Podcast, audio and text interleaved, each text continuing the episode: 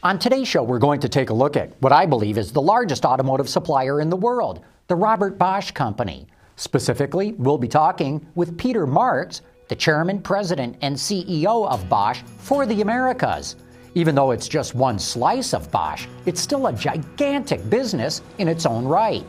Bosch's North American operations employ 22,000 people, and it does nearly $9 billion in sales. It's involved in almost every kind of automotive technology that you can think of, and is even involved in non automotive areas, from consumer goods to healthcare to industrial products.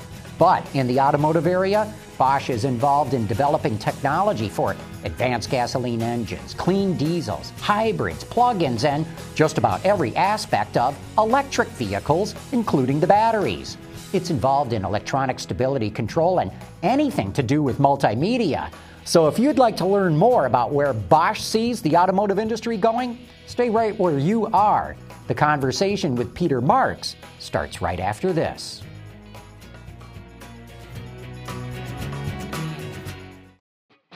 From our studios in the Motor City, this is Autoline.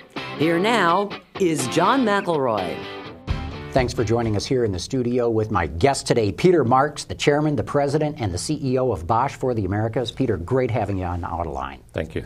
Also joining us today, Tom Murphy from wardsauto.com. Great having you here again, Tom. Thank you. And Michelle Krebs from edmunds.com. Thanks for joining us, Thank Michelle. Thank you for having me.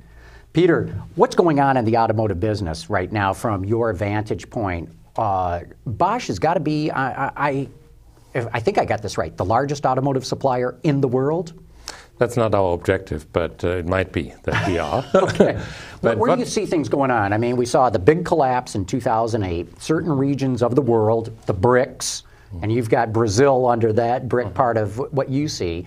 Uh, where's the business going? Do you see it on a global basis coming back? It's coming back very nicely, and it's coming back with a lot of challenges for the engineering community. And we like to help because uh, all of the region have a similar uh, objective: is to improve the fuel economy, improve the safety of the vehicle, and we are right there with our products to help. You, you presaged my next question because talking about fuel economy, Bosch is into everything. You're in advanced gasoline engines, diesel engines, hybrid technology, electric vehicle technology, batteries, the whole thing. Where do you think the payoff is going to really come? Right now, we think that all of these are alternatives which need to be pursued, and we don't favor one of, over the other. But realistically speaking, we see that the combustion engine for the next 20 years will be still the main powertrain. And so we are focusing on uh, diesel as well as gasoline to further improve the efficiency by 30%. But yes, long term, the electric vehicle will be the main powertrain. So also there, we have a lot of activities. Go ahead. Uh, well, it, it- we were talking about that, that there, you have all these uh, technologies you're covering, but what we've also seen is the internal combustion engine has gotten so much better. I mean, we're seeing all of these cars with 40 mile per gallon um, fuel economy. Where do you see that going in terms of gasoline engines? We think that gasoline as well as diesel engine, from today's technology point of view, have still a 30% improvement potential going forward. And so we are working very diligently to materialize this 30% to make uh, the internal combustion engine a viable option still for the next years to come. What about the market for diesel, though? Um, as I looked at the numbers, um, the you know the market for diesel in the U.S. for light vehicles has basically fallen in half from 700,000 or so in 2006 down to about 300,000 today, or as of 2010. So I'm just curious, you know, where do you see this going, and and if it continues to fall in terms of diesel penetration rates, could it reach a point where automakers and suppliers have to say, you know what, this this is just not a profitable business to be in in terms of diesel for light vehicles in the U.S. Mm-hmm. We still think that diesel has a very good chance uh, to have significant growth also in North America. Uh, we see that right now the take rate on uh, the available cars, which are available alternatively for gasoline as well as for diesel, their take rates on the passenger car of close to 30%. And if you compare this to the light duty truck market, it's even 60%. We just recently did a study together with a university showing that the total cost of ownership, if you consider the fuel saving which you have combined also with the resale value, where you basically get back the extra cost which you pay up front for the higher uh, price of the vehicle, it's a very good uh, business case for the end consumer. And as the end consumers are realizing this, I think with further offering of diesel vehicles, which will be coming to this market soon, we will see that uh, the penetration of diesel is finally picking up. Hmm. Can you say is is diesel currently profitable for for Bosch at current levels in the U.S.? We are profitable worldwide and also in the U.S. with diesel. Uh, we are importing a lot of the diesel products. We have been cautious to uh, uh, set up a lot of capacity in North America, but uh, we are contemplating to adding new capacity as the diesel penetration is increasing. Peter, as uh, Michelle just mentioned, there's a growing number of cars in the U.S. that are rated at 40 miles per gallon on the highway or better. You're saying there's another 30% improvement yet mm-hmm. to come. We're talking over 50 miles to the gallon at that point. Mm-hmm when does the electric really become viable from a cost standpoint? As you know, uh, an electric vehicle can actually be twice as efficient on a fuel economy basis comparison, mm-hmm. but it's significantly more expensive. And I'm wondering if, certainly in the U.S. market, if we get to 50 miles per gallon, uh, I think most consumers will say that's good enough for me. Mm-hmm. Or even hybrids for that matter. Right. It depends very much on one of the enabler, which is the battery cost. And uh, there's a lot of effort going into uh, improving the energy density of the batteries and also the cost of the batteries. But to put this in perspective, when we look at uh, 2020, we think worldwide there might be a production of 104 million cars per, per year. Out of this, we see about 3 million being truly electric or plug uh, in electric vehicles and maybe 6 million will be some kind of hybridization. So it shows that the progression to get really the cost down and be competitive to the combustion engine is quite a long haul. Mm-hmm. You mentioned manufacturing. Um, it looks to me like a lot of manufacturers, and not just auto suppliers or auto manufacturers, but a lot of companies around the world, are looking now at the U.S. as actually a, a viable place to do manufacturing. Are you looking at doing any more plants in the U.S.? We have our manufacturing strategy for the region such that we say we need to have in each of the regions of the world we need to be in our uh, locations where we are close to our customer with engineering as well as with manufacturing. But we also need to leverage the opportunities to have some of the production in a low cost country. Mm-hmm. As it relates to North America, we have a good balance between US plants and Mexican plants. And the US plants tend to be the ones where we have the higher skill sets and experience. So we tend to use these plants to start a new production then once it's more mature, we transfer this to the low-cost location and keep this balance also for the future. We got to visit a uh, plant um, that Bosch operates in uh, central Germany that produces uh, uh wafers, uh, mm-hmm. semiconductors, and it, you know, it's a fascinating plant. Uh, and they were telling us that even though they just opened it last year, it could be maxed out in about three years, considering that there's such a high demand for, you know, for chips for automotive electronics. Uh, when it comes time to consider a new location for perhaps another uh, plant of that nature, would you consider North America? Are you lobbying perhaps that maybe North America would be a good spot for a, you know, for a plant like that? Semiconductor uh, manufacturing have to have a very close relationship with the engineering of the products. In particular, if you go into the MEMS technology, the engineers which are designing the product and the ones which are doing the pilot production and the final series production. This close connection is really the enabler to have uh, very high yield and therefore a decent cost. So we have right now our engineering uh, for this in Reutlingen and had it already for the first semiconductor plant at that time. And when we decided to increase it to the bigger uh, plant, we already evaluated would it be sensible to move it even to a low cost location versus Reutlingen.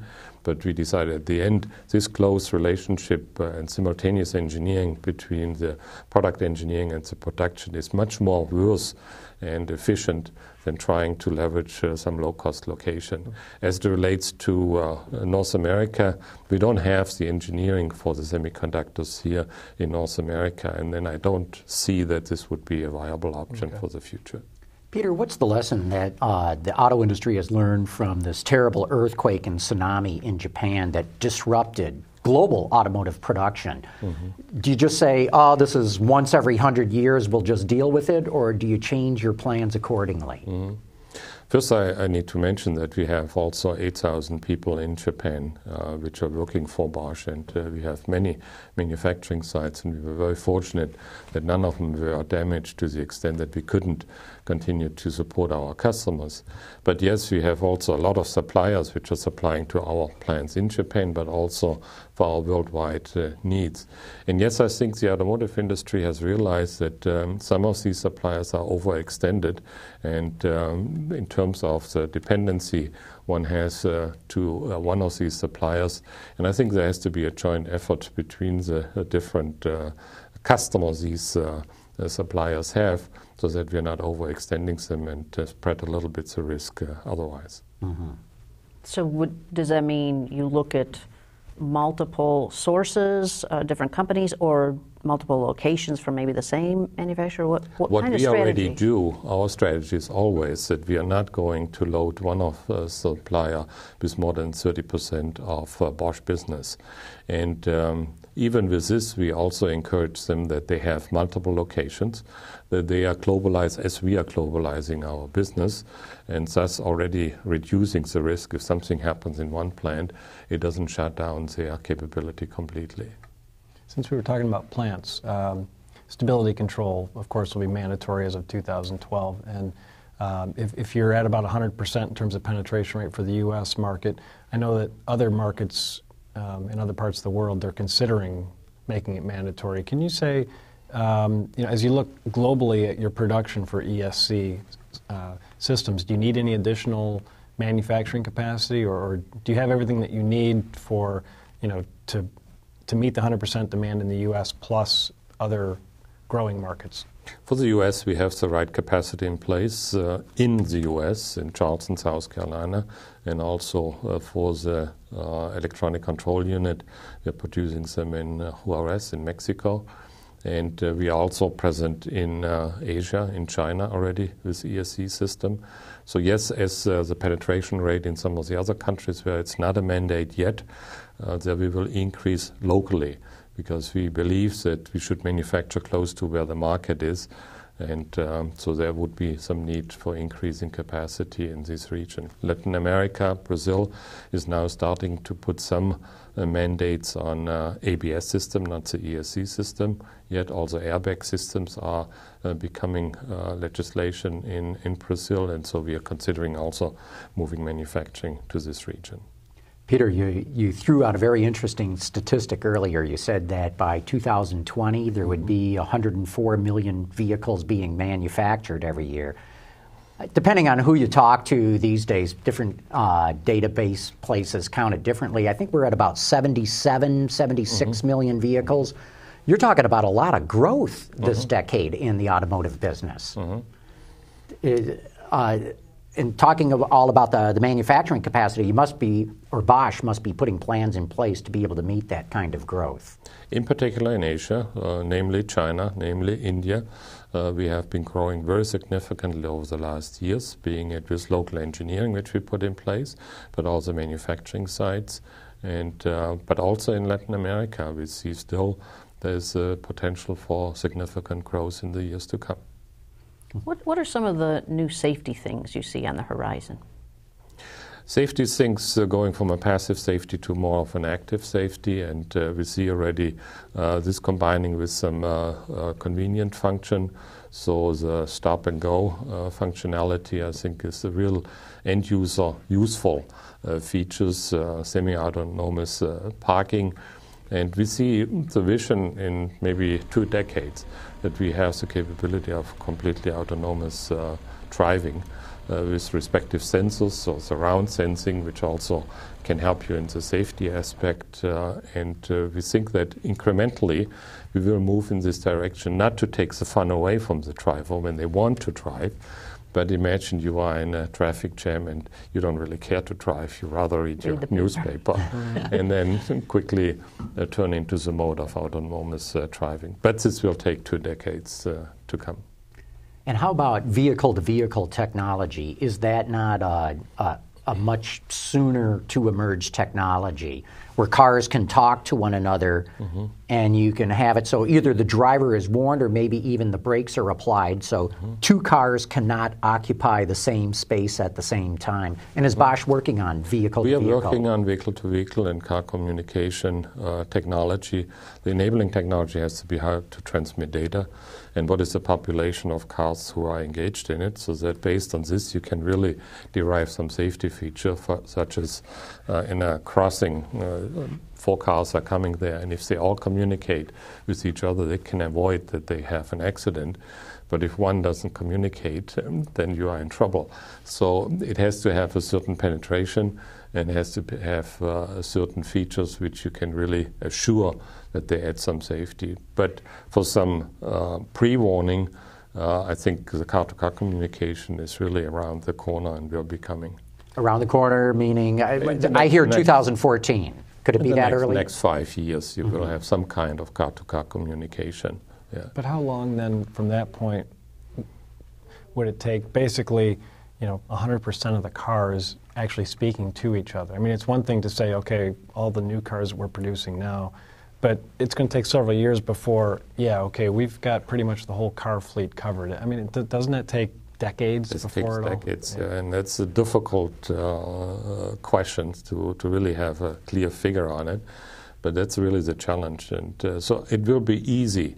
Uh, functionalities uh, to begin with and for a long period of time before we can take this car-to-car communication to the extent where we really combine it with an active safety uh, feature because it takes a 100% penetration. But even if you, if you leave it to just uh, a warning for the driver, it greatly simplifies the system. And my understanding is that uh, automakers or suppliers in your case can make uh, retrofits available to older cars. And is this something that Bosch would be looking into? We are normally not in the retrofit business, but uh, we are in the OE business. Uh, and uh, certainly, where there is a retrofit market, uh, it will be developed. And I can envision that uh, some of these cars could be retrofitted, yes. Can you say anything about the, uh, you know, the ongoing relationship between automakers and suppliers? You know, for years we had heard about the relentless pricing pressure, you know, mm-hmm. the browbeating by the purchasing executives, and just the, you know, the, the way that the suppliers were always basically uh, subservient. And then, you know, when the recession hit, it seemed like the automakers kind of dialed that back a little bit and suppliers were not under quite so much pressure, and, and now things have gotten better. What you know, how do you see um, you know that uh, landscape currently between suppliers and automakers? I personally feel that the relationship between the suppliers and the automakers have improved substantially. And uh, one of the driving force was that I think uh, we both realized that we need each other. Uh, with the increasing technology which we need to bring to market, and the early engagement with each other in order to come out with the right technology, which is really an end consumer value. It only is possible if you have long-term relationship. If you switch from one supplier to the other based on some pricing negotiation, you're never going to get the best technology. And I see this relationship is really on a much more fruitful path today than it ever has been. Considering what they have to do, the automotive uh, uh, uh, manufacturers, they have to reduce the weight, they have to improve the the, the powertrain. They have to improve the safety. They, they have need to, the suppliers to help. They have to uh, work on uh, connectivity, and connectivity in itself is such a vast and fast-moving technology where you have to have a very close relationship with the supplier who can do the integration. So there's a real need to work closer together, and the value I think is seen on both sides today, and therefore the relationship is improving. All this connectivity has also raised some issues in terms of driver distraction mm-hmm. or even in people just not liking how certain things work. Mm-hmm. Uh, Ford has come under criticism, and in fact, it may even impact its quality ratings because consumers have complained about the interface with mm-hmm. what Ford calls My Ford Touch. Mm-hmm. What, how is Bosch approaching this situation in terms of reducing driver distraction and just making things easier to use?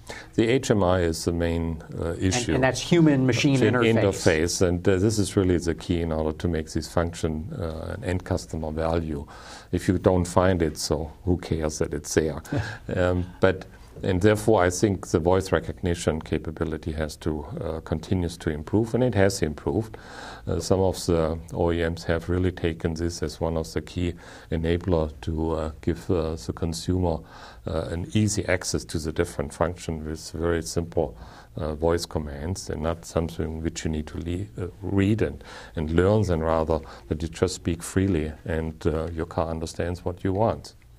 So that's how Bosch will approach this then, is incorporating voice activation. Absolutely, yeah.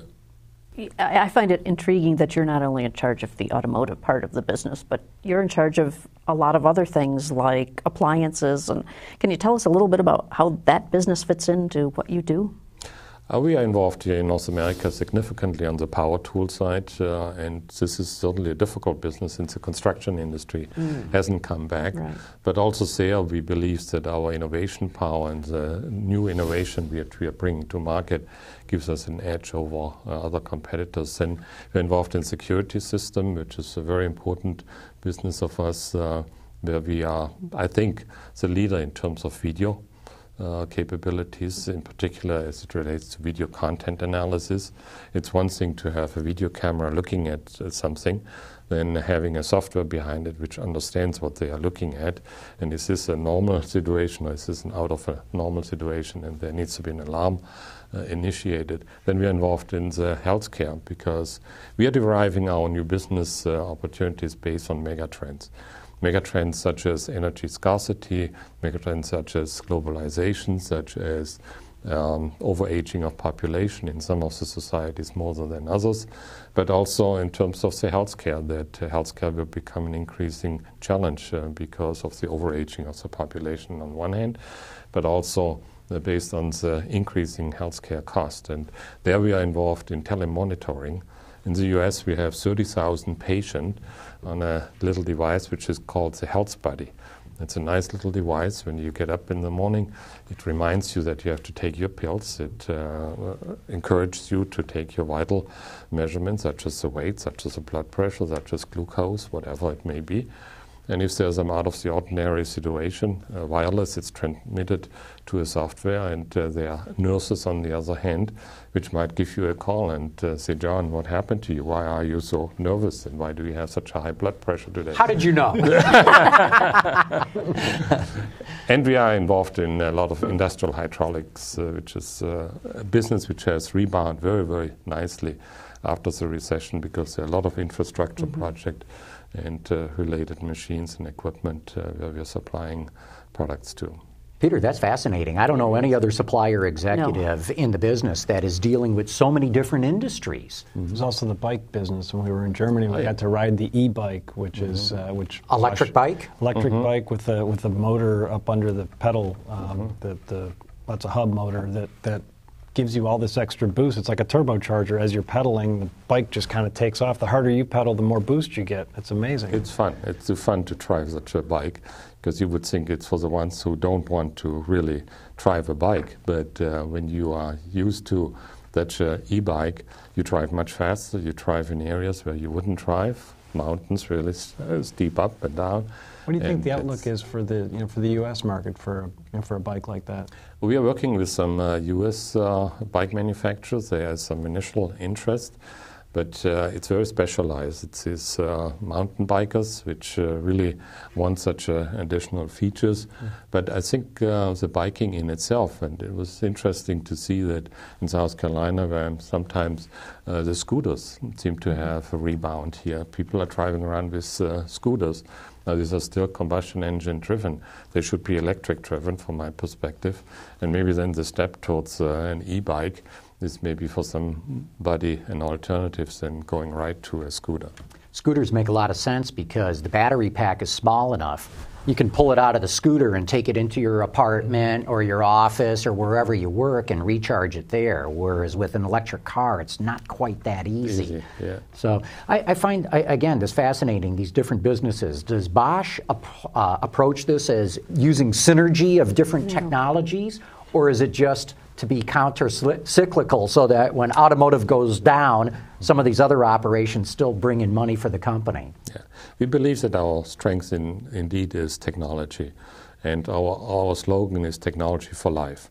So we think that uh, our product should make a contribution to improve people's life. And on a technology perspective, you look at where are the synergies. And if you look at, for example, the semiconductor plant which we have, we found that there are some synergies to also provide some semiconductors to the consumer uh, business. And we are having a company which is providing to the cell phone manufacturer, to the computer uh, manufacturers, uh, sensors which helps them to detect whether the uh, phone was just mishandled and therefore actually it's not a warranty case. But also, if you then go across to photovoltaic, where we got into the business uh, now being a producer, significant producer of photovoltaic, and we'll announce shortly that we will add an additional plant uh, in Asia, it's because of the semiconductor uh, business which we have, and we understand silicium and silicon, and therefore photovoltaic, and we think that we can make their contribution improving the efficiency of photovoltaic, which uh, gives them the breakthrough eventually. So it's always technology, the combination of it, which we think uh, helps us. Very good. Well, we're down to the last minute here. We're going to have to wrap up this discussion. But Peter Marks, this has been great having you come in and explain what all that you're doing at Bosch. Very interesting discussion. Thank you. Thank you very much for having me. Thank you. And of course, I have to thank uh, Tom Murphy from wardsauto.com and Michelle Krebs from Edmunds.com. And of course, I especially have to thank all of you for having tuned in.